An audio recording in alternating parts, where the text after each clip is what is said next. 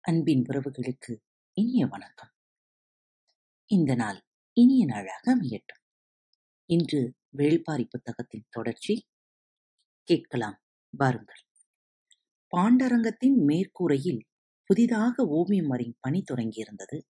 ஆசான் சொன்ன பிழையை மட்டும் திருத்தலாம் என்று ஓவியர்கள் சொன்னார்கள். ஆனால் அந்துவன் அதை ஏற்கவில்லை. தெற்கே விலகியிருக்கும் வெள்ளியை பொருத்தமான இடத்தில் வரையலாம். ஆனால் உறுதியாக அது நிற வேறுபாட்டை வெளிப்படுத்தும்.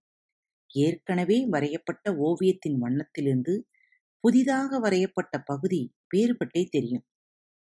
இன்னொரு முறை ஆசானின் கோபத்துக்கு ஆளாக விரும்பவில்லை. எனவே மேற்கூரையில் வரையப்பட்ட முழு ஓவியத்தையும் கருநீல வண்ணம் பூசி மறைக்கச் சொன்னான். அதன் மீது நாள் மீன்களையும் கோல் மீன்களையும் புதிதாக வரைந்து விடலாம் எனச் சொல்லிவிட்டான். ஓவியர்கள் அந்தவன் சொன்னபடி பணியைத் தொடங்கினர்.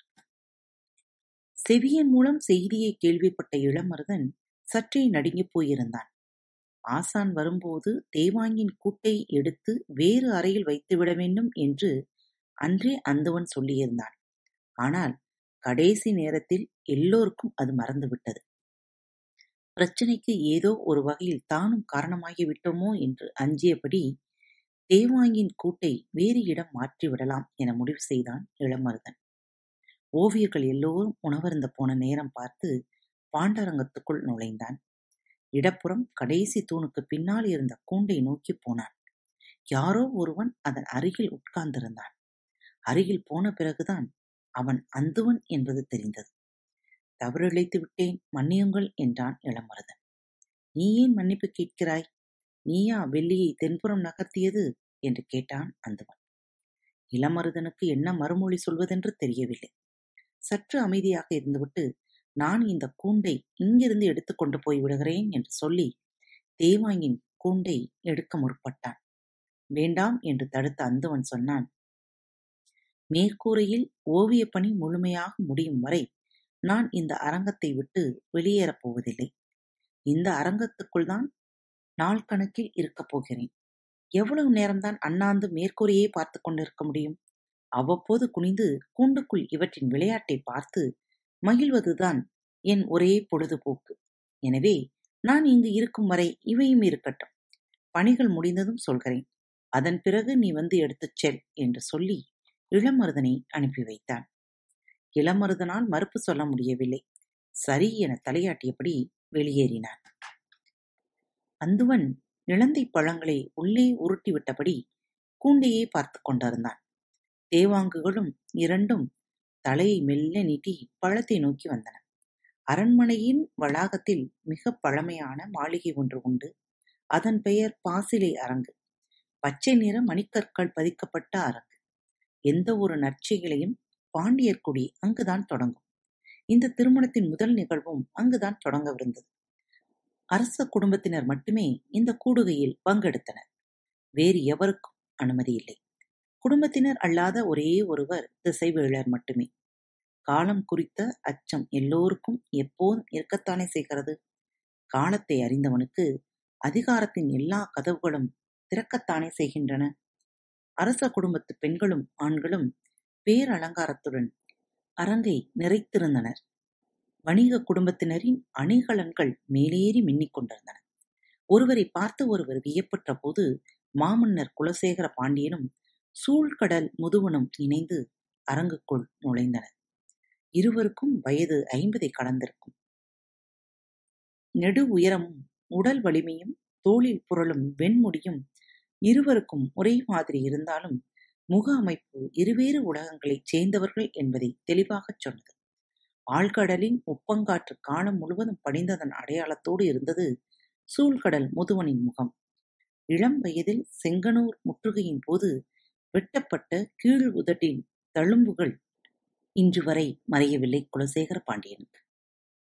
இருவரும் முழுநிலை அலங்காரத்துடன் அரங்கினுள் நுழைந்தனர். மனம் குவிந்து உடல் விழுந்து வணங்கி எழுந்தனர்.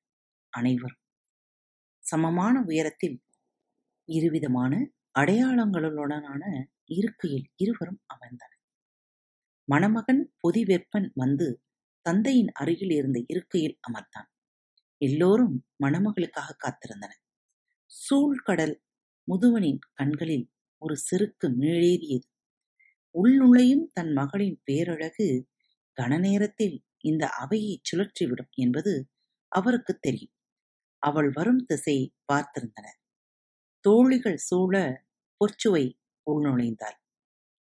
ஒன்பது விதமான மணிகளை வரிசையாக பொருத்தி ஒற்றைக் கொடி போல உச்சந்தலையிலிருந்து முன் சரிந்திருந்தது தலைப்பாலை. நீல நிற கச்சை அணிந்திருந்ததால் இப்படி ஒரு வண்ணத்தில் மெல்லிய துணியை இதுவரை யாரும் கண்டதில்லை. காலடியில் ஒளிப்பட்டு மின்னும் பொற்சலங்கையிலிருந்து கசியும் வண்ணம் போல் இருந்தது செவ்வண்ண பூச்சி. கண்டவர் கருவிழிகள் நகர முடியாமல் நின்றன. பொச்சுவை மட்டும் நகர்ந்து கொண்டிருந்தாள். அவள் சற்றே தலை தாழ்த்தித்தான் நடந்து வந்தாள். அலங்காரங்களைக் கடந்து அவளது ஆழ்மனத்தை பார்க்கக்கூடியவர் எவரும் இல்லை அந்த அவையில். தந்தையின் அருகில் இருந்த இருக்கையில் அமர்ந்தாள். அவள் அதிக ஆபரணங்கள் அணியவில்லை. ஆனால் அணிந்திருந்த எந்த ஒன்றையும் இதற்கு முன் எவரும் பார்த்ததில்லை. பாண்டிமா தேவியின் தோழிகள் பேசிக் கொண்டார்கள் பெரும் வணிகன் மகள். ஆனால் அவள் கழுத்தில் ஒற்றை அணி மாலையே அணிந்திருக்கிறாள். அதிலும் ஒற்றை முத்து மட்டுமே இருக்கிறதே. ஏன்? இடம்புரி சங்கு ஆயிரம் சூழ்ந்தது. வளம்புரி சங்கு வளம்புரி சங்கு ஆயிரத்தில் ஒன்றுதான்.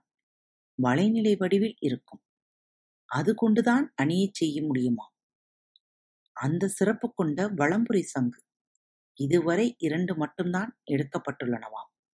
அதில் ஒன்று யவன அரசியாரின் தலைமுடியில் இருக்கிறதாம். இன்னொன்று பொற்சுவையின் கழுத்தில் இருக்கிறதாம். அவளின் மறுமொழி காதோடு காதாக சுற்றி வந்தது. அதன் பிறகு அரங்கு பேச்சற்றுப் போனது.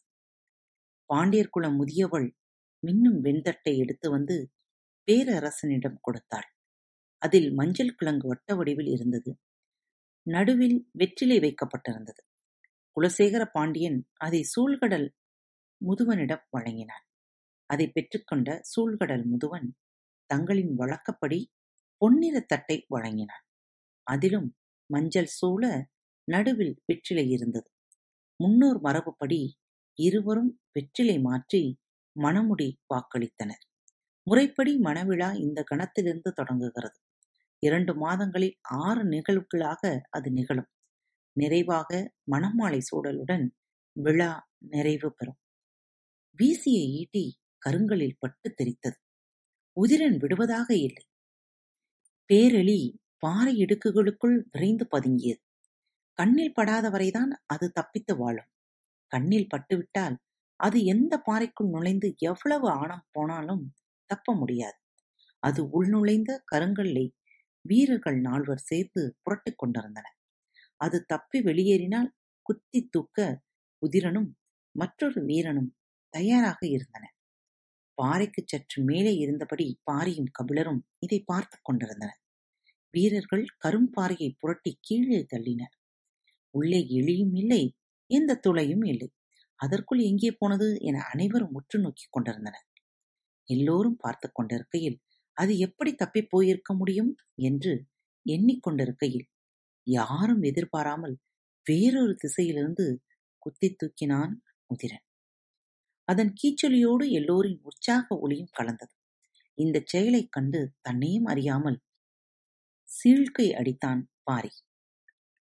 பிடிபட்ட பேரெளியை சிறு கூடையில் போட்டுக்கொண்டு அடுத்த பாறையை நோக்கி நகர்ந்தன. வழக்கம் போல வீரர்கள் முன்னால் போக பாரியும் கபிலரும் பின்னால் வந்து கொண்டிருந்தனர். பாறைகளுக்கு இடையில் இருக்கும் செடி கொடிகளை கிண்டியபடி வீரர்கள் நகர்ந்து கொண்டிருந்தனர். உதிரனின் கவனம் சற்றே சிதறத் தொடங்கியது. பாரியின் கண்கள் தன்னை ஊடுருவுவதை அவன் இரண்டு மூன்று முறை கவனித்து விட்டான். ஏன் என்று அவனுக்கு புரியவில்லை. பாரியுடன் வருவது கபிலருக்காக என்றுதான் உதிரனும் முதலில் நினைத்தான். ஆனால் இந்த இரண்டு நாள்களும் பாரியை உற்றுக் கவனித்ததிலிருந்து அவனுக்கு சந்தேகம் வர ஆரம்பித்தது. தனது திறனையும் திட்டமிடலையும் ஆராய்வதற்காகத்தான் இது நடந்து கொண்டிருக்கிறதோ என்று எண்ணத் தோன்றியது. நீலனுக்குப் பிறகு கபிலருடன் இருக்கும் பொறுப்பு தனக்கு வழங்கப்பட்டிருக்கிறது. நான் அதற்கு தகுதியானவன் தானா? என்று கவனித்துக் கொண்டிருக்கிறாரா? பாரியைப் பற்றி எண்ணற்ற கதைகளை சிறு வயது முதல் கேள்விப்பட்டுள்ளான் உதிரன். பாரியின் அறிவு நுட்பம் யாருக்கும் வாய்க்காது எனச் சொல்வார்கள். மற்ற வீரர்கள் எல்லோரும் பேரழி வேட்டையைத்தான் பாரி பார்த்து கொண்டிருக்கிறார் என்று நினைத்துக் கொண்டிருக்கிறார்கள். ஆனால் பாரியின் கவனம் வேறொன்றாகவே இருக்கவே வாய்ப்பு அதிகம் என்று உதிரனுக்கு தோன்றியது. உதிரன் துல்லியமாக குத்தி தூக்கியதை வியந்து பாராட்டியபடி வந்து கொண்டிருந்தார் கபிலர். பாரி மறுமொழி சொல்லாமல் நடந்து வந்தான். அப்போது சீழ்கை அடித்துவிட்டு இப்போது எதுவும் சொல்லாமல் வருகிறாய்? என்று கேட்டார் கபிலர். நான் சீழ்க்கை அடித்தது உதிரனுக்காக அல்ல பேரழிக்காக. என்ன சொல்கிறாய்? தடித்த உடலை கொண்டதால் பேரழியால் வேகமாக ஓடவோ சிற்றிடுக்குள் நுழையவோ முடியாது. அப்படி இருந்தும் எத்தனையோ விலங்குகளிடமிருந்து அது தப்பி உயிர் வாழ்கிறது என்றால் அதன் தந்திரம்தான் காரணம். சமவெளியில் இருக்கும் நரியின் தந்திரத்தை விட மலைமுகட்டில் இருக்கும் பேரழியின் தந்திரம் வியக்கக்கூடியது. அப்படி என்ன அங்கே நிகழ்ந்தது? நீ எதைக் கண்டு சீழ்க்கை அடித்தாய்? பாறையிலிருந்து வெளியேறி வந்த எலியும் உதிரன் குத்தி தூக்கிய எலியும் வெவ்வேறு எலிகள். உள்ளிருந்து வந்தது வலப்புறம் ஓடிய வேகத்தில் அந்த சிறு புதருக்குள் இருந்த இன்னொன்று எதிர்பாராமல் வெளியேறியது. அதைத்தான் உதிரன் குத்தி தூக்கினான். அவனது காலடியின் அருகில்தான் வெளியேறி வந்த எலி பதுங்கியிருந்தது. நீ ஏன் அதை தெரிவிக்கவில்லை? அது எனக்கு தப்பித்தலை கற்றுக் கொடுத்திருக்கிறது. நான் எப்படி அதை காட்டிக் கொடுப்பேன்? எதிர்பாராத மறுமொழியாக மட்டுமல்ல வேட்டையின் ஒழுங்குக்காக எதிரான மறுமொழியாகவும் இருப்பதாக கபிலருக்கு தோன்றியது. வேட்டைக்கு பொருள் என்ன பாரி? தாக்குதலும் தப்பித்தலும். நீங்கள் எந்த பக்கம் இருந்தும் இந்த விளையாட்டை பார்க்கலாம். நீ எந்த பக்கம் இருந்து இதை பார்த்தாய்? வேட்டையை நான் எப்போதும் தப்பிச் செல்லும் விலங்கின் பக்கம் இருந்துதான் பார்ப்பேன். இந்த வேட்டையில் குதிரையின் விளையாட்டு வேறு மாதிரி இருக்கிறது. எனவே நான் எந்த பக்கமும் சாராமல் இருக்கிறேன். ஏன் அப்படி? குதிரையின் செய்கை எப்படி? அவன் வேண்டுமென்றே தப்பிக்க முடியாத பேரெலியாக பார்த்து வேட்டையாடுகிறான். அந்த எலி கொண்டு உங்களுக்கு ஆடை நெய்ய எண்ணுகிறான். பாரி சொல்வதன் விளக்கம் கபிலருக்கு புரியவில்லை. தப்பிக்க முடியாத பேரெலியை கொண்டு மட்டும் ஆடை நெய்வதன் பொருள் என்ன? புரியவில்லையா? என்றென்றும் உங்களை பரம நாட்டிலே வைத்துக் கொள்ள வேண்டும் என்பதுதான். சொல்லிவிட்டு பாரி நடந்து கொண்டிருந்தான். கபிலர் அப்படியே நின்று விட்டார். ஒரு கணம் கழித்து கேட்டார் நீங்கள் இருவரும் என்னைத்தான் வேட்டையாடிக் கொண்டிருக்கிறீர்களா? நிச்சயம் இல்லை என்று சொன்ன பாரி சற்றே இடைவெளி விட்டுச் சொன்னான்.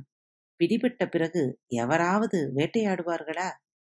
பதில் கேட்டு அடங்கா சிரிப்பை வெளிப்படுத்திய கபிலர் சொன்னார் கூடு என்பது பறவைக்கான தங்கும் இடம் வானம்தான் வாழ்விடம்.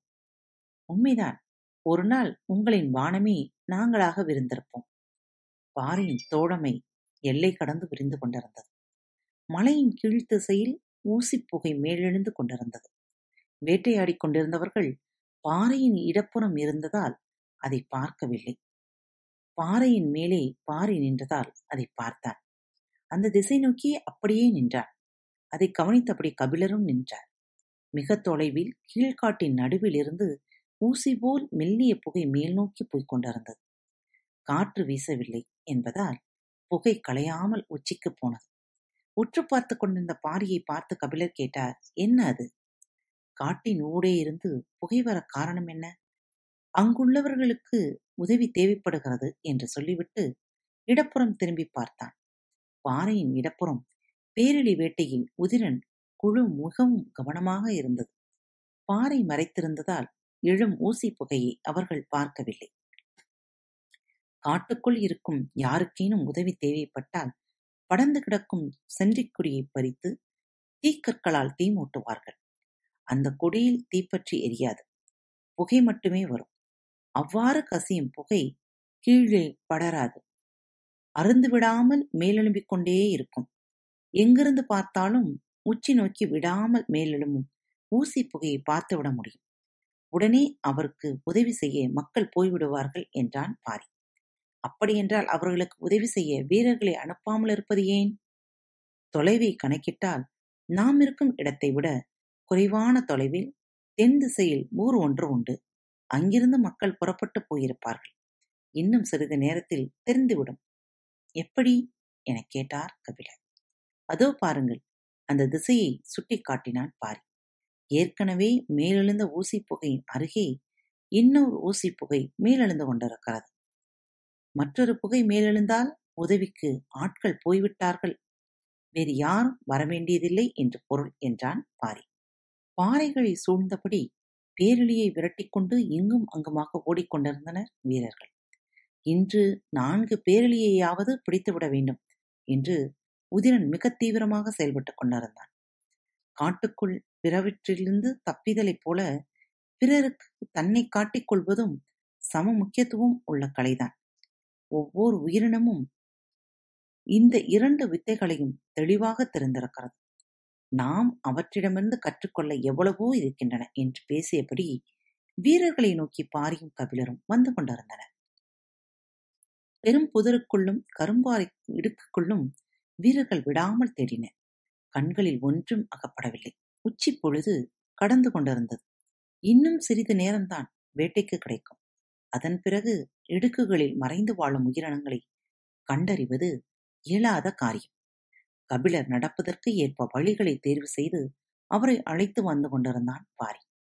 வீரர்கள் பாறை இடுக்குகளை கிளறிக் கொண்டிருக்க உதிரன் மட்டும் தனியாக கீழ்நோக்கி போய்க் கொண்டிருந்தான். சற்று தொலைவில் இருந்தே அதை கவனித்தான் பாரி. உதிரன் போய்க் கொண்டிருந்த திசையில் தனித்த மரம் ஒன்று இருந்தது. அதை நோக்கித்தான் அவன் போகிறான் என்பது தெரிந்தது. தொலைவில் இருந்து பார்க்கையில் அது என்ன மரம் என்பது யாருக்கும் பிடிபடவில்லை. போய்க் கொண்டிருந்த உதிரன் மரத்தின் அருகில் போகாமல் சற்று தொலைவிலேயே நின்று விட்டான் அனைவரும் அவனை நோக்கி இறங்கி வந்தனர். பாரியின் கண்கள் அவற்றை கண்டறிந்தன. கபிலரிடம் நீங்கள் இங்கேயே அமர்ந்திருங்கள் என்று பாறை ஒன்றின் மேல் உட்கார வைத்துவிட்டு அந்த இடம் போனான். தொலைவிலேயே கபிலரை உட்கார வைத்துவிட்டு தனித்து வரும் பாரியை பார்த்த உதிரன் இது என்ன மரம்? என்பதை அங்கிருந்தே பாரியின் கண்கள் கண்டறிந்து விட்டன என்று தெரிந்து கொண்டான். உதிரன் இருக்கும் இடத்துக்கு எல்லோரும் வந்து சேர்ந்தனர். தனித்திருக்கும் அந்த மரத்தின் அடிவாரத்தில் அங்கும் இங்குமாக பண்டுகள் செத்து கிடந்தன. எறும்புகளோ கரையான்களோ அவற்றை உண்ணவில்லை. அங்கு வந்து நின்ற எல்லோரின் கண்களும் கீழே கிடப்பனவற்றை உன்னிப்பாக பார்த்தன. அது வண்டுகடி மரம். அந்த மரத்தின் இலைகளுக்குள் பண்டு பறந்தாலோ கிளைகளின் மீது உட்கார்ந்தாலோ சிறிது நேரத்திலேயே மயங்கி கீழே விழுந்துவிடும். அதன் பிறகு மயக்கம் தெளியாமலேயே இறந்துவிடும். இறந்ததை மொய்ப்பதற்கு கூட எதுவும் அருகில் வராது. காட்டின் மிக அரிதான மரங்களில் வண்டுகடி மரமும் ஒன்று. காட்டுக்கு பழக்கப்படாத புதியவர்களின் மீது இதன் வாசனை பட்டாலே உடலெல்லாம் வீங்கிவிடும். மூக்கில் ஏற்படும் எரிச்சல் தாங்க முடியாது. அதனால்தான் கபிலரை தொலைவிலேயே உட்கார வைத்து விட்டு வந்தான் பாரி. கபிலர் வந்ததிலிருந்து வண்டுகடி மரம் கண்ணில் படாதா? என்று பலமுறை எண்ணியுள்ளான். ஏனென்றால் வண்டுகடி மரத்தின் பட்டையை அரைத்து தேய்த்தால் காட்டுப்பூச்சிகள் எவையும் அண்டாது. பரம்பிலேயே பிறந்து வாழ்பவர்களுக்கு இது தேவையில்லை. ஆனால் வெளியிலிருந்து வருபவர்களுக்கு அதுவும். குறிப்பாக மழை காலத்தில் வந்து தங்குபவர்களுக்கு பெரும் பாதுகாப்பு கவசத்தை இதுவே அளிக்கும். அந்த மரப்பட்டையை உரிப்பது கடினமான பணி. அருகில் போய் பீத்து எடுக்கவெல்லாம் முடியாது. அதன் வாசனை எந்த நேரமும் மயக்கத்தை உருவாக்கும். என்ன செய்யலாம் என சிந்தித்தன உதிரன் தான் தனது ஈட்டியை மரத்தின் அடிவாரத்தை நோக்கி வீசி எறிந்தான். அது மரத்தின் தூர்ப்பகுதியின் விளிம்பில் குத்தி நின்றது. படுவேகமாக ஓடி அதன் அருகே போன வேகத்தில் ஈட்டியின் முனையோடு பெரும் பட்டையை பீத்து எடுத்து எதிர்ப்புறம் வெளியேறினான். முதன்முறையாக அவனது வேகம் மாரியை பொருள்படுத்தி பார்க்க வைத்தது. அன்றைய வேட்டையை அத்துடன் முடித்து புறப்பட்டனர் இன்று சிக்கியதெனவோ ஒரு பேரழிதான் ஆனால் பாரி அளவற்ற மகிழ்வில் இருந்தான். என்னை ஏன் தனியே உட்கார வைத்துவிட்டு போனீர்கள்? என்று கபிலர் கேட்டதற்கு பாரி பதில் சொன்னான். அளவற்று மகிழ்வோடு இருந்தது பாரியின் பதில். பரம்பில் நீங்கள் இருக்கும் ஒவ்வொரு பொழுதும் என் மனம் பதற்றத்தில்தான் இருந்தது. அதுவும் கார்காலம் தொடங்கிய பிறகு என் பதற்றம் அளவற்றதாகிவிட்டது. எண்ணற்ற பூச்சிகள் உயிரினங்கள் வாழும் இந்த காட்டில் கண்ணுக்கு தெரியாத சிறு பூச்சிகள் கூட பெரும் நஞ்சை உட்செலுத்திவிடும் அதன் பிறகு நஞ்சுமுறி கொடுக்கும் வரை உங்களின் உடல் அதை தாங்குமா என்பது தெரியாது. எனவே என் பதற்றம் அதிகமாகிக் கொண்டேதான் இருந்தது. பண்டுகடி மரப்பட்டையை அரைத்து உடலெங்கும் தேய்த்து விட்டால் பிறகு எந்த ஒரு பூச்சியும் உங்களை அண்டாது. அதனால்தான் இந்த மரம் கண்ணில் படாதா என்று காத்திருந்தேன். உதிரன் கண்டறிந்து விட்டான் எனச் சொல்லி மகிழ்வோடு கபிலரை அழைத்து வந்தான் பாரி. நான் பரம்புக்கு வந்து எத்தனை நாளாகிவிட்டன இன்னும் என்னை ஆயத்தப்படுத்தும் வேலை முடியவில்லை போலும்? சிரித்துக்கொண்டே பாரி சொன்னான் வந்து செல்பவர்களுக்கு இவ்வளவு தேவையில்லை. வந்தவர்களுக்கு மட்டும்தான் இவ்வளவும் தேவை. மறுமொழிக்குள்ளிருக்கும் சூட்சமம் கபிலருக்கு புரிந்தது. வேட்டை இன்னும் முடியவில்லையா? என்று கேட்ட கபிலர். இந்த வேட்டையில் நீ எந்த பக்கமும் சாராமல் இருப்பதாகச் சொன்னாய். ஆனால் உன் மகிழ்வு வேட்டையாடுபவனின் மனநிலையை நீ சார்ந்து விட்டதைச் சொல்கிறது. ஆம் அளவற்ற மகிழ்வின் மூலம் என்னை உங்களுக்கு காட்டிக் கொடுக்கிறேன். அதன் மூலமே என் எண்ணத்தை வெளிப்படுத்தி விடுகிறேன் அல்லவா? பாரியின் ஒவ்வொரு சொல்லும் செயலும் கபிலரின் மீதான பேரன்பை கொட்டி தீர்த்தன. இருவரும் சிறிது நேரம் பேசிக் கொள்ளவில்லை. ஆனால் ஆழ்மன உரையாடல் நின்றபாடில்லை மனதை இந்த எண்ணங்களிலிருந்து வேறொன்றுக்கு அழைத்துச் செல்ல வேண்டும் என்று கபிலருக்கு தோன்றியது. அமைதியை கலைத்து பாரியிடம் கேட்டார் அன்றொரு நாள் உன் முப்பாட்டன் ஒருவன் திரையர் பெண்ணை மணந்தான் என்று கூறினாய். அதை பற்றி பின்னர் பேசுவோம் என்றாயே யார் அந்த திரையர்கள்? கபிலரின் கேள்வி பாரிக்கு வியப்பை ஏற்படுத்தியது. நீங்கள் திரையர்களை அறிந்ததில்லையா? இல்லை. அவர்கள் குலம்தானே வெற்றிலையை முதன் முதலாக கண்டறிந்தது? இந்த மலைத்தொடரின் மாவீரர்கள் என்றால் அது அவர்கள்தானே? வெண்ணிறத் தட்டையும் பொன்னிறத் தட்டையும் மாற்றிக்கொண்ட குலசேகர பாண்டியனும் சூழ்கடல் முதுவனும் மாற்றப்பட்ட தட்டுகளில் இருந்த வெற்றிலையை எடுத்து மெல்லத் தொடங்கினர். வெற்றிலையை மென்ற இருவர் நாவிலும் அதன் சாறு ஊறி பரவியது. வெற்றிலையை கண்டறிந்த மாவீரர்களான திரையர்களின் கதை பாரியின் நாவெங்கும் பொங்கி வழிந்தது. பரம்பின் குரல் மீண்டும் ஒலிக்கும் காத்திருப்போம். இப்படிக்கு உங்கள் அன்பு தோழி. அன்பு நேயர்களில் பாரத் வலையொலி பக்கத்தை தேர்ந்தெடுத்து கேட்டுக்கொண்டிருக்கும் உங்கள் அனைவருக்கும் மனம் நிறைந்த வாழ்த்துக்கள். நன்றிகளும். பாரத் வலையொலி பக்கத்தின் நிகழ்ச்சிகள் உங்களுக்கு பிடித்திருந்தால் மறவாமல் லைக் ஷேர் மற்றும் சப்ஸ்கிரைப் செய்யுங்கள். நிகழ்ச்சிக்கான மதிப்பெண்களை ஸ்டார் உடவத்தில் மறவாமல் கொடுங்கள். நிகழ்ச்சி பற்றிய கருத்துக்கள் இருப்பின் கீழே குறிப்பிடப்பட்டுள்ள இமெயில் முகவரிக்கு அல்லது உங்களது மெசேஜ் பாக்ஸில் ரெக்கார்ட் செய்தோ தாராளமாக அனுப்புங்கள். உங்களது கருத்துக்கள் தான் இந்த நிகழ்ச்சி மேலும் மேலும் வளர உதவி செய்கிறது. மறவாமல் எழுதி அனுப்புங்கள். இப்படிக்கு உங்கள் அன்பு தோழி